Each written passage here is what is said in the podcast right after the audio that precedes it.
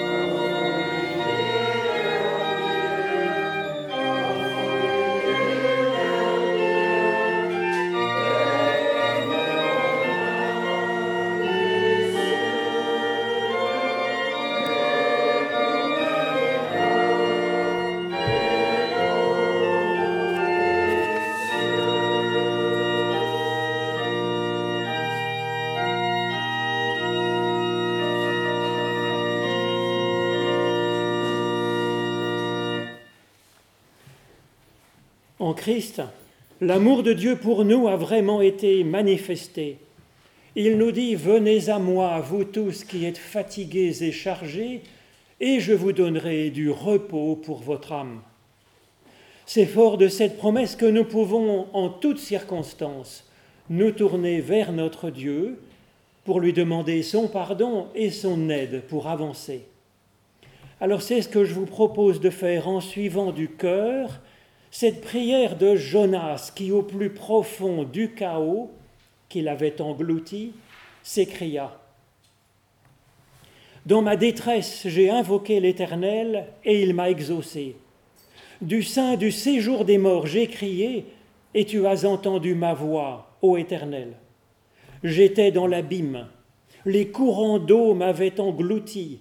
Je disais, je suis chassé loin de ton regard, mais je verrai encore ta présence, éternel mon Dieu. Les eaux m'ont couvert jusqu'à m'ôter la vie, l'abîme m'a enveloppé, les roseaux ont entouré ma gorge, et j'ai coulé jusqu'aux racines des montagnes. Les barres de la terre m'enfermaient pour toujours, mais tu m'as fait remonter vivant de la fosse, éternel mon Dieu. Mon âme était abattue au-dedans de moi, je me suis souvenu de l'Éternel, et ma prière est parvenue jusqu'à toi. Je t'offrirai des gestes vrais, avec un cri d'action de grâce. Le salut vient de l'Éternel.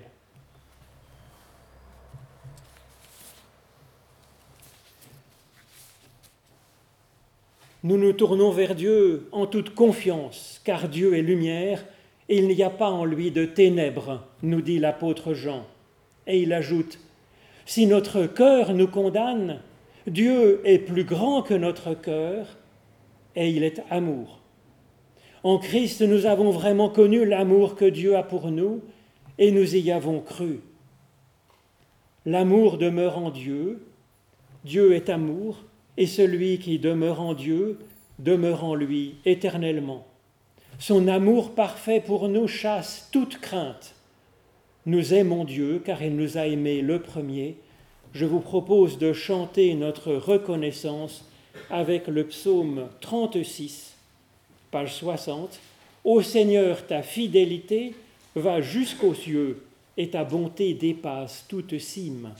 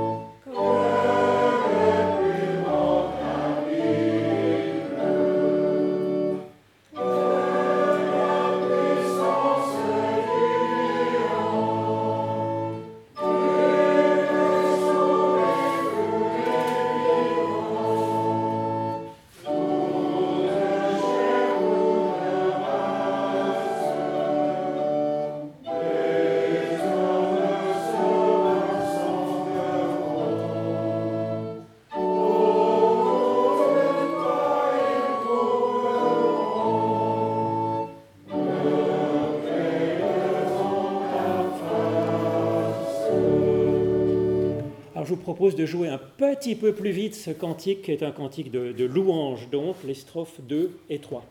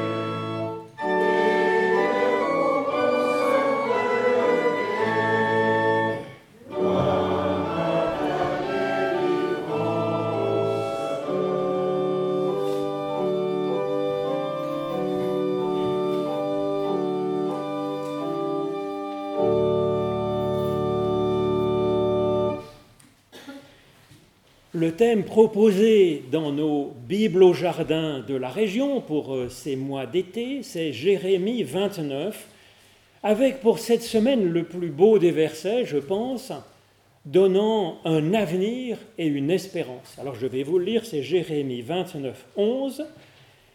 Car je connais les projets que j'ai formés sur vous, dit l'Éternel, projets de paix et non de malheur, afin de vous donner un avenir et une espérance. En lien avec ce thème, j'ai proposé de prendre euh, pour ces groupes bibliques, en plus, une page de l'apôtre Paul dans la deuxième lettre aux Corinthiens au chapitre 4 que je vais vous lire. Le Dieu qui a dit que la lumière brille au milieu des ténèbres, c'est lui-même qui a brillé dans nos cœurs pour faire resplendir la connaissance de la gloire de Dieu sur le visage du Christ.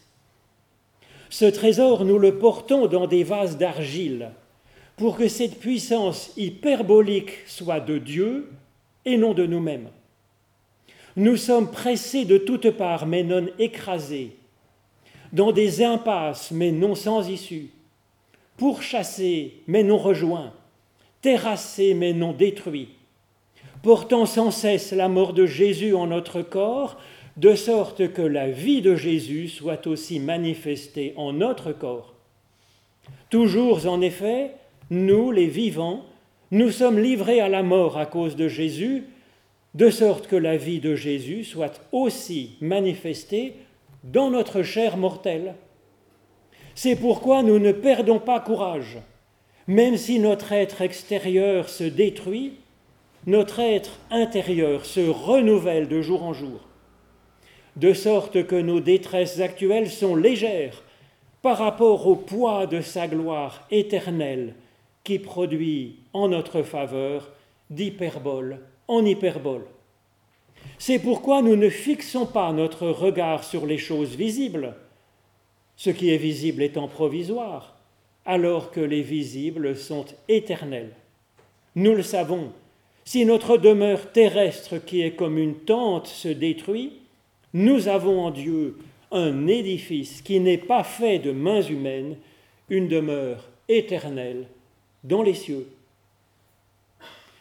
Ô Éternel, par l'étude de ces écritures anciennes, ouvre-nous maintenant à ton souffle de vie, au nom de Jésus-Christ. Amen et le temps de laisser reposer en nous ces paroles qui ouvrent devant nous une espérance, je vous propose de prendre le psaume 33, page 56, dont je vous propose de chanter les strophes 1 et 2, et puis la dernière strophe, la strophe 5. Réjouis-toi, peuple fidèle.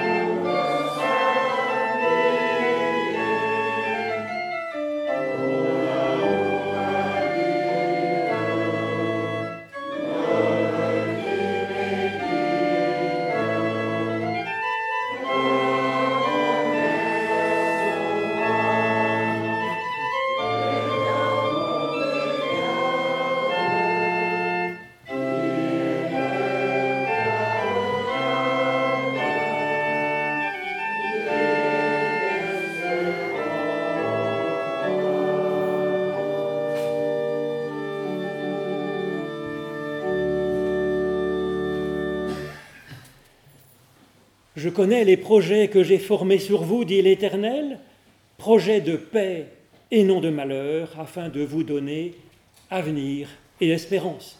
Dieu est comme ça, une pure source de bien et de vie, et de liberté aussi, car il ne forme pas un unique projet devant nous qui serait à prendre ou à laisser.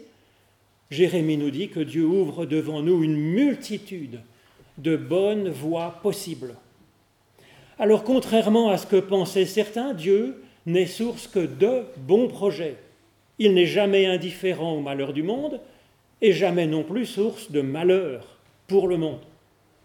Évidemment, Dieu est source de paix et non de malheur. Ce n'est donc pas malgré l'existence du mal et de la souffrance dans le monde que nous croyons en Dieu. Au contraire, nous avons confiance en lui parce que nous sentons bien que Dieu est la solution et source, une source profonde dès les origines qui écarte le chaos pour nous donner un avenir de lumière, de liberté, de paix et d'espérance. Seulement oui, ce salut ne vient pas comme un coup de baguette magique, car Dieu n'est ni magicien, il n'est pas non plus un tyran qui imposerait sa volonté ni à la nature, ni à nous-mêmes. C'est comme une, une, fécondation de la terre par une parole, et c'est pourquoi cet évangile, selon Jérémie, nomme ici Dieu par son nom Yahvé, l'Éternel, ce qui signifie Dieu en tant que source d'être, source d'amour et de pardon, source de vie, et non pas comme un puissant Seigneur, un Dieu qui vient comme un souffle léger, une voix de, fin silence, nous dit Élie dans sa grotte alors notre salut vient de l'Éternel. Pour quel avenir et pour quelle espérance, puisque nous savons très bien, paraît-il, que nous allons mourir un jour. Il n'est pas question dans la Bible de nous renvoyer à la vie future pour des lendemains qui chantent. Pas seulement. Il y a une annonce de la vie future, mais pas seulement. Il n'est pas non plus question d'une fuite dans le spirituel pur. Ce serait bien réducteur pour la vie en ce monde, ce monde que Dieu aime et cette vie qui est une bénédiction de Dieu. C'est pour aujourd'hui que l'Éternel travaille afin de faire brèche dans notre malheur et nous donner aujourd'hui, dans cette vie, un avenir et une espérance. Alors c'est ce que nous voyons en particulier dans le passage de l'apôtre Paul que je vous ai lu. Nous ne perdons pas courage, car même si notre être humain extérieur se détruit, notre être humain intérieur se renouvelle de jour en jour. Paul précise bien que ce dont il parle, c'est une vie qui est donnée en notre corps, en notre corps de chair mortelle, nous dit-il. Cette espérance, quelle est-elle donc? Ce n'est pas d'arrêter le temps, car Paul parle du temps qui effectivement continue à travailler nos corps, mais aussi qui peut travailler notre esprit d'une manière positive. Cette espérance n'est pas non plus comme si Dieu pouvait nous favoriser en nous donnant de la chance dans, notre, dans les événements de notre existence. Paul ne nous trompe pas là-dessus. La foi n'est pas une superstition qui porterait chance. Paul témoigne du fait que oui, nous sommes, nous, comme lui-même Paul, comme Jésus, ô combien, nous sommes pressés de toutes parts, nous sommes piégés dans des impasses, nous sommes pourchassés, nous sommes terrassés. Ça arrive. Alors il existe une force, nous dit-il, qui apporte une vie dans cette vie humaine, qui apporte une force victorieuse dans nos difficultés et qui fait que le travail, que le temps travaille pour nous et non seulement contre notre corps. Pour parler de cette puissance, Paul utilise un mot particulier en grec, un mot que nous connaissons aussi en français, c'est le mot d'hyperbole. Paul parle ici de la puissance hyperbolique de Dieu au cœur de nous-mêmes Cette même puissance hyperbolique, nous dit-il, qui est à l'origine de la création. Quand Dieu a dit que la lumière brille au milieu des ténèbres, et la lumière fut. Ce qui est hyperbolique, c'est ce qui est hors du cadre habituel, qui dépasse nos limites finies, mortelles, souffrantes, qui déborde des limites de notre moi. Les penseurs latins parleront de transcendance, mais c'est la même chose. Alors quand Paul parle d'hyperbole, c'est un peu polémique, surtout quand il parle ainsi aux, habitants de, Corinthe, qui étaient éduqués, comme Paul l'avait d'ailleurs été à Damas, par la philosophie grecque. Car les philosophes grecs, ils invitaient à supporter les difficultés de la vie par la modération, en ne s'attachant qu'à ce qui ne risquait pas de nous manquer, ce qui risque pas d'être atteint par le malheur. Et donc l'hyperbole était mal vue dans la philosophie grecque. C'est en quelque sorte une réduction de l'être qu'il proposait par la modération et la sagesse. Selon Paul, notre espérance est au contraire par le haut et non par le bas. C'est une hyperbole, c'est un supplément de création, un débordement créatif de ce que nous sommes aujourd'hui, une puissance qui agit en nous et qui ne vient pas de nous-mêmes, précise-t-il, comme pour dire que ça ne viendra pas par notre propre sagesse, par notre seule volonté, mais du Créateur. Alors ça peut sembler être de la théologie abstraite, mais ça ne l'est pas. Et ce dont parle Paul dans les exemples qu'il donne sont des exemples très concrets que nous pouvons vivre tous, bien sûr.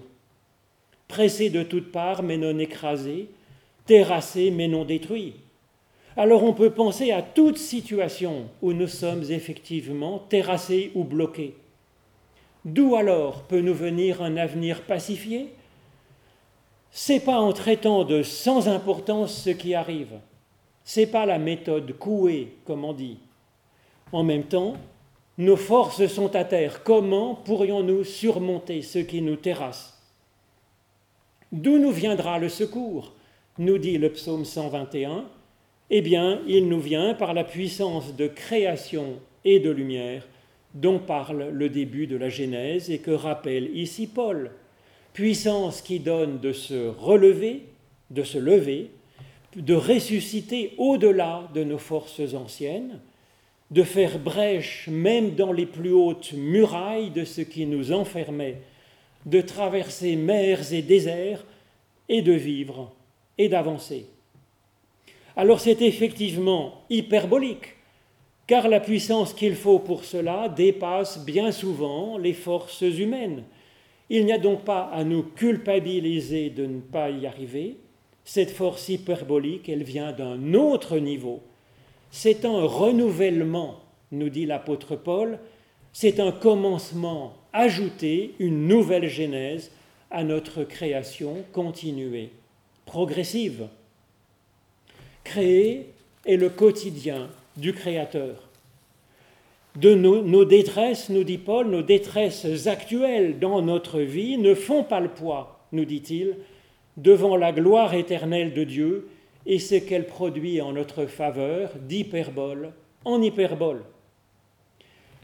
La gloire de l'Éternel, ça peut sembler un peu mystérieux, mais c'est comme cela que le livre de l'Exode parle de la puissance de Dieu qui sauve les Hébreux de l'esclavage. Cette puissance de franchissement de toutes sortes d'obstacles, l'armée du Pharaon, la mer, le désert et ensuite le Jourdain, tout ça figure de ce qui sont nos obstacles à nous. Cette puissance de franchissement, cette source qui les instruit et les guide, qui les nourrit et les abreuve dans leur désert jusqu'à ce qu'ils arrivent à la vie bonne que Dieu veut pour eux, espère pour eux, projette pour eux et pour nous. Cette puissance hyperbolique n'est pas épuisée, bien au contraire, c'est pour nous que ce récit de l'Exode est raconté. C'est de nous dont parlent ces textes anciens. La gloire et la joie de l'Éternel sont de nous accompagner pas à pas dans la marche de notre vie, de nous libérer à chaque fois et de nous renouveler encore d'hyperbole en hyperbole. Ce n'est pas une simple promesse, c'est l'expérience de croyant, de la vie croyante. C'est un salut qui vient au rythme d'une marche, au pas d'une caravane de chameaux dans le désert. Cette progressivité ne doit pas nous décevoir, nous qui sommes pressés, pas simplement par des ennemis, mais aussi toujours pressés par le temps, pressés de, de tenir la solution. Toute progressivité est nécessaire car un bon travail de création se fait ainsi, brique après brique, pas après pas. Alors encore une chose, quelle est cette personne à qui il est donné, dans son corps de chair, en ce monde, de recevoir de Dieu un avenir et une espérance? C'est chacune et chacun d'entre nous, comme je viens de le dire, car Dieu aime chaque personne vivant, sans exception. Alors cette personne que Dieu sauve, c'est donc la personne individuelle, mais c'est aussi le corps du Christ, nous dit l'apôtre Paul dans sa première lettre aux Corinthiens, c'est-à-dire l'humanité tout entière, et c'est-à-dire chaque groupe, chaque groupe d'amis, chaque couple, chaque famille, chaque pays. En effet, l'être nouveau que le Christ inaugure, c'est à la fois la personne individuelle renouvelée par l'Esprit, donné à la Pentecôte, par exemple, dans le récit de Pentecôte, mais c'est également l'humanité réconciliée enfin en un corps par l'esprit, et où chaque personne individuelle est comme un des membres de ce corps qui se soucie des autres.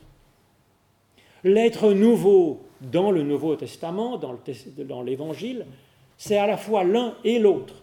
C'est l'individu et c'est le collectif. Ces deux chantiers de création euh, sont menés en parallèle. C'est le salut de l'individu sans l'individualisme. C'est le salut de l'ensemble de la création sans oublier la valeur sacrée de chacun de ses membres, de chaque personne qui a pour Dieu une importance unique, sacrée, irremplaçable. Alors c'est à souligner en ce jour de fête nationale suisse, car il y a effectivement quelque chose dans ce pays unique qui, vit effectivement comme une richesse de multiples langues, multiples cantons, communes, individus, grâce à un sens collectif qui fait un ensemble et qui laisse la liberté à chacun. Alors c'est particulièrement important, je pense, de travailler cela dans notre monde d'aujourd'hui, monde où tout est devenu si proche et si rapide. Il faut un avenir pour chacun et il faut un avenir pour l'ensemble. Sinon, on ne s'en sort pas. Dans la Bible hébraïque, l'accent était mis sur l'ensemble. Dieu faisait alliance avec son peuple et avec l'humanité entière. Le Christ a mis l'accent sur l'importance de l'individu. Chacune et chacun est en ligne directe avec Dieu. Chacun, chacune compte pour Dieu, comme s'il était l'humanité entière, lui tout seul. Du plus simple au plus savant, le projet de l'Évangile, c'est que chaque individu, qui chaque individu personnel reçoive l'Esprit et devienne ainsi prophète ou prophétesse deviennent cohéritiers avec le Christ du royaume de Dieu. Cette révolution de l'Évangile passant du peuple globalement à l'individu personnel, c'est une révolution qui a marqué notre civilisation pour le meilleur. Cette révolution ne doit pas nous faire oublier l'importance de l'ensemble, car aucun avenir, aucune paix, aucune espérance ne vient à personne si l'ensemble autour d'elle est en chaos. Ce n'est pas possible, car l'humain est un être, euh, un animal social, pas simplement un animal spirituel. C'est comme ça, nous sommes connectés aux autres et à Dieu. Ce n'est pas tout seul, avec notre petit Dieu, que nous nous en sortons. C'est pourquoi Jésus valorise l'individu personnel mais aussi la qualité des relations de l'individu avec l'autre, avec un A majuscule qui est Dieu, et avec les autres que sont ses prochains autour de lui. Comment donc la puissance hyperbolique viendra ouvrir un avenir et une espérance pour cette humanité et cette petite planète? Comptons sur Dieu, bien entendu, pour y travailler chaque jour, chaque instant, bien sûr. Mais comment y travaillera-t-il?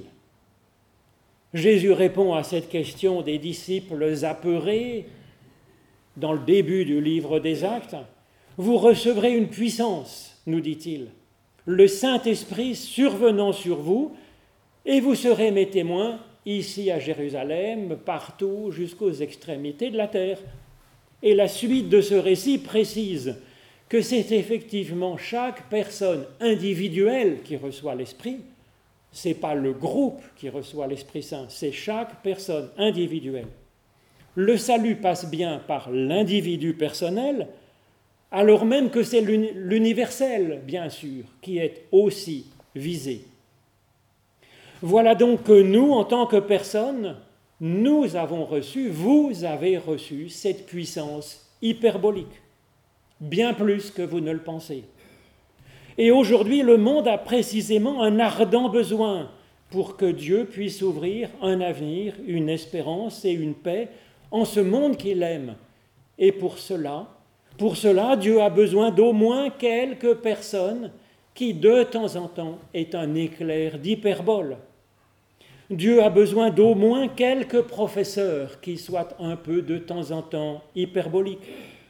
Il a besoin de chercheurs et d'artisans qui aient de temps en temps cet éclair d'hyperbole. il a besoin de banquiers et d'artistes. Il a besoin de parents et de grands-parents.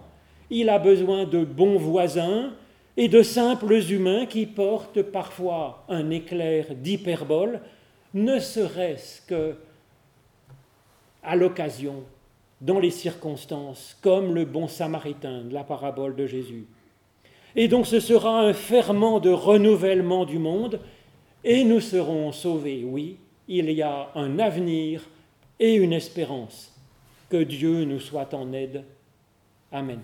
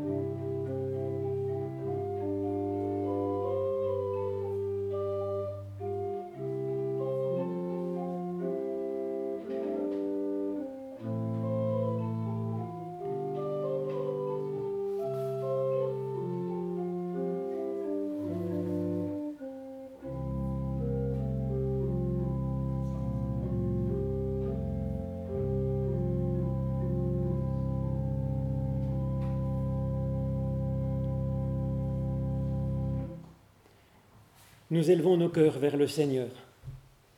Notre joie est de te bénir, Père éternel. Béni sois-tu pour l'œuvre de ton souffle de vie. Béni sois-tu pour ton Fils Jésus-Christ et ce qu'il a accompli pour nous. Béni sois-tu de nous rassembler en un corps et que nous y ayons chacune, chacun, une place spéciale. Béni sois-tu pour ton amour. Amen. Voici le récit du dernier repas que Jésus prit avec ses disciples, selon Matthieu, qui y était. Pendant le repas, Jésus prit du pain et après avoir dit la bénédiction, il le rompit, puis le donnant aux disciples, il dit, Prenez, mangez, ceci est mon corps. Il prit ensuite une coupe et après avoir rendu grâce, il la leur donna en disant, Buvez-en tous, car ceci est mon sang celui de l'alliance versée pour la multitude, pour le pardon des péchés. Nous prions Dieu. Éternel notre Dieu, nous te bénissons pour la chance que nous avons de vivre dans ce beau pays où nous sommes, dans une société en paix, libre, démocratique, solidaire, riche en culture, en éducation, en foi et en ressources. Seigneur, à nous qui nous tournons vers toi avec confiance et espérance, donne-nous d'être des témoins de la force que tu donnes par ton esprit. Donne-nous d'être des ferments de ton espérance pour chacune et pour chacun. Donne-nous d'être grâce à toi des bâtisseurs d'avenir à notre mesure, aussi peu que ce soit. Nous te prions pour notre pays et pour ses habitants, pour leurs activités, pour ses élus, ses institutions. Et nous te prions pour tous les pays, en particulier pour ceux qui souffrent de la guerre, de l'invasion, de la violence. Et nous te prions pour ce monde que tu nous confies. Père éternel, en ce temps où nous sommes si bien ensemble, unis par toi, nous ne pouvons oublier celles et ceux qui souffrent tant que le matin, quand ils se réveillent tourmentés, ils se rendent compte que leur cauchemar n'a pas cessé. Fais qu'ils ne soient pas seuls dans leur combat, mais qu'ils te sentent présent, toi, leur Dieu si proche, et qu'ils trouvent des âmes charitables qui leur feront sentir que ce n'est pas en vain que le Christ a prié pour l'unité de son corps. Tous enfants de toi, notre Dieu, nous te prions.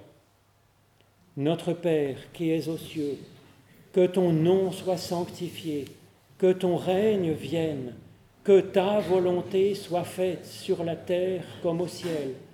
Donne-nous aujourd'hui notre pain de ce jour. Pardonne-nous nos offenses, comme nous pardonnons aussi à ceux qui nous ont offensés. Et ne nous laisse pas entrer en tentation, mais délivre-nous du mal, car c'est à toi qu'appartiennent le règne, la puissance et la gloire pour les siècles des siècles. Amen. Maintenant, Éternel, envoie sur nous, nous tous, ton Saint-Esprit, pour qu'en recevant le pain et le vin de la scène, nous entrions plus profondément encore en communion avec le Christ, avec ses paroles et avec sa vie, que nous soyons ainsi un membre de son corps vivant dans l'unité du Saint-Esprit. Seigneur, tu as dit, je ne mettrai pas dehors celui qui vient à moi. C'est en signe de cette promesse que toute personne qui le désire peut participer à ce repas, venir à cette table. Mais bien entendu, ce n'est pas non plus une obligation. Il y a de multiples façons de répondre oui à l'appel de Dieu. Donc sentez-vous libre de venir, de participer ou de ne pas participer aujourd'hui je vous propose de vous mettre en cercle comme vous le pouvez autour de cette table, peut-être aussi un petit peu en forme de, dans, dans l'allée centrale, en forme d'ovale.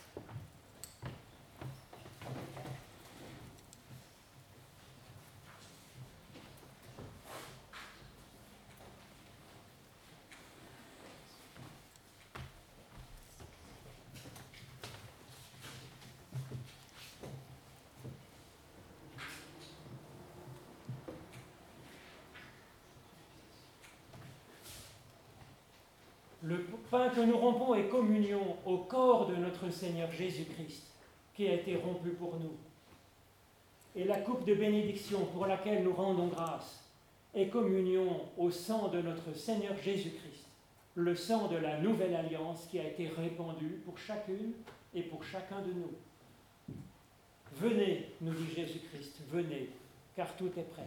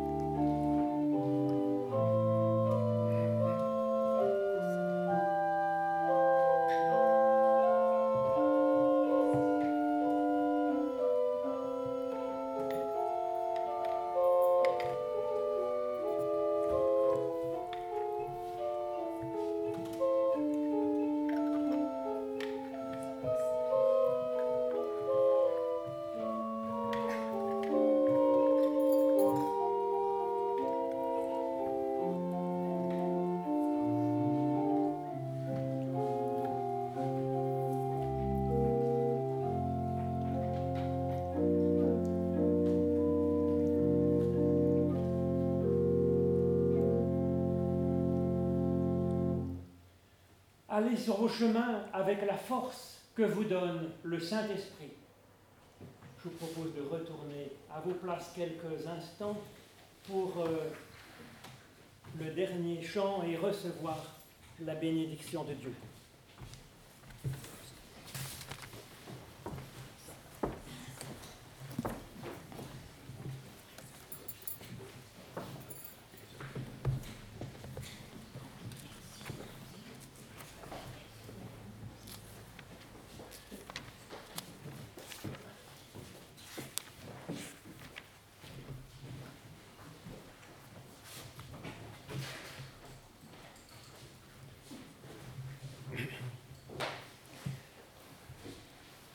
Alors d'abord, grand merci euh, à chacune et en chacun d'avoir choisi de venir au culte ce matin. C'est une bénédiction pour nous tous ici et puis c'est aussi une joie de se retrouver entre paroissiens de, différents, des différents villages, des différents temples de notre région. Dimanche prochain, il y a un culte à Jussy, un culte à Chênes, un culte à Colonie. Donc nous nous retrouverons ainsi dans les différents lieux pour vivre le temps du culte. Grand merci à Monique Lochely pour l'accueil et à Mathias Ries pour l'orgue. Mardi 2 août, il y a donc un Bible et Jardin chez Jean-Jacques de Rame, c'est route de Choulet 41 à Vendœuvre. Vous avez la petite feuille à la sortie avec des, du lierre dessus qui donne le programme de ces rencontres, de la suite de ces rencontres. Mardi, c'est Jérémie 31, 29, 12, donc le verset d'après celui que nous avons lu aujourd'hui. C'est vous m'invoquerez et vous partirez, vous me prierez et je vous exaucerai, dit l'Éternel. Et je propose de prendre en plus donc l'enseignement de Jésus sur la prière dans Luc 11 pour compléter ce simple petit verset. À la sortie, il y a quelques feuilles avec la prédication que je vous ai proposée tout à l'heure pour en prendre et en laisser et le donner à peut-être d'autres personnes. Si vous ne pouvez pas attraper une petite feuille, eh euh, c'est sur Internet de toute façon. maintenant, c'est le temps de l'offrande. C'est vrai que l'Église a besoin de nos dons pour pouvoir annoncer dans ce monde qui en a tellement besoin la foi, l'espérance et l'amour que le Christ nous a prodigué. Je vous propose de nous réunir dans ce dernier chant. Grand Dieu, nous te bénissons. Donc ce qu'on appelle le Tédéum de Saint Ambroise, c'est le page 596, le cantique 41-26. Grand Dieu, nous te bénissons. Je vous propose de chanter les strophes 1 et puis 6 et 7. Grand Dieu, nous te bénissons.